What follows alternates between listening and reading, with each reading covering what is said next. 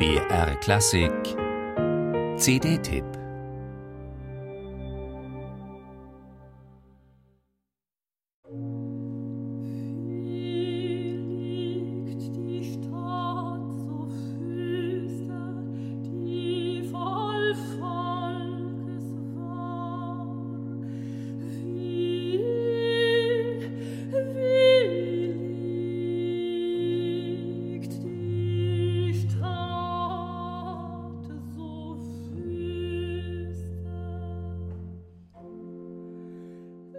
Wie liegt die Stadt so wüste, die voll Volkes war, heißt es in dem geistlichen Konzert von Matthias Weckmann, der die Verheerungen des Dreißigjährigen Krieges mit eigenen Augen gesehen hat.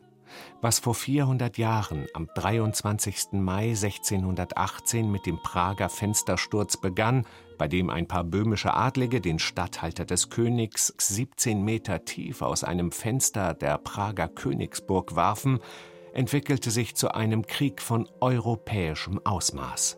Machtspiele und Ranküne, Gier und Unterdrückung, brennender Hass und kühles Kalkül ließen immer mehr Akteure in diesen Krieg eingreifen, der hauptsächlich auf deutschem Boden ausgetragen wurde.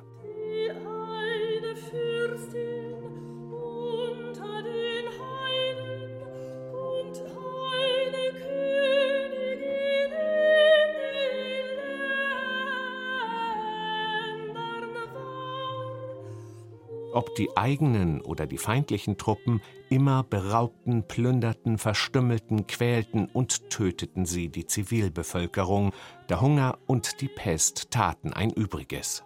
In diesem verheerendsten europäischen Krieg vor dem Ersten Weltkrieg starben allein in Deutschland fünf Millionen Menschen. Prozentual gesehen entsprach das einem Drittel der Bevölkerung. Ganze Landstriche lagen verwüstet und entvölkert.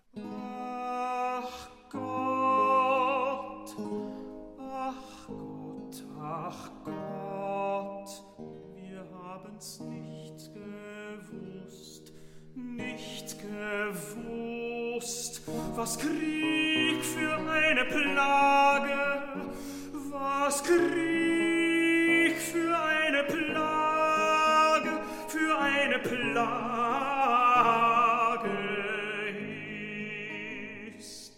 Der Zinkspieler, Musikwissenschaftler und Dirigent Arno Paduch und sein 1995 gegründetes Johann Rosenmüller Ensemble haben sich auf ihrer neuen CD Verleih uns Frieden der geistlichen Musik des Dreißigjährigen Krieges angenommen.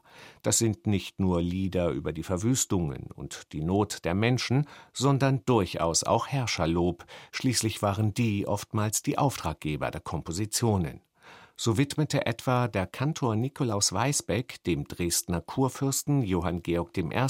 anlässlich seines Einzugs im thüringischen Mühlhausen anno 1620 die sechsstimmige Motette Machet die Tore weit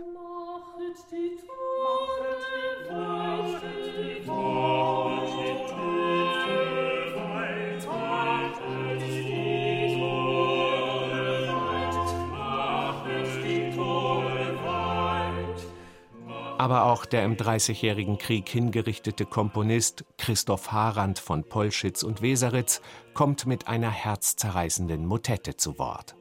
Das Johann Rosenmüller Ensemble, das auf die Musik des 17. Jahrhunderts spezialisiert ist, interpretiert die polyphonen Gesänge dieser CD einfühlsam, kunstfertig und inbrünstig, Leid und Hoffnung werden hörbar. Ein trauriges Album sicher, aber eines, das nötig ist. Ein Memento Mori in Noten. Deshalb auch die zahlreichen Rufe nach Frieden. Den eindringlichsten von ihnen, das titelgebende Verleih uns Frieden, hat Heinrich Schütz 1648 veröffentlicht, das Jahr, in dem der Dreißigjährige Krieg mit dem Westfälischen Frieden endlich zu Ende ging.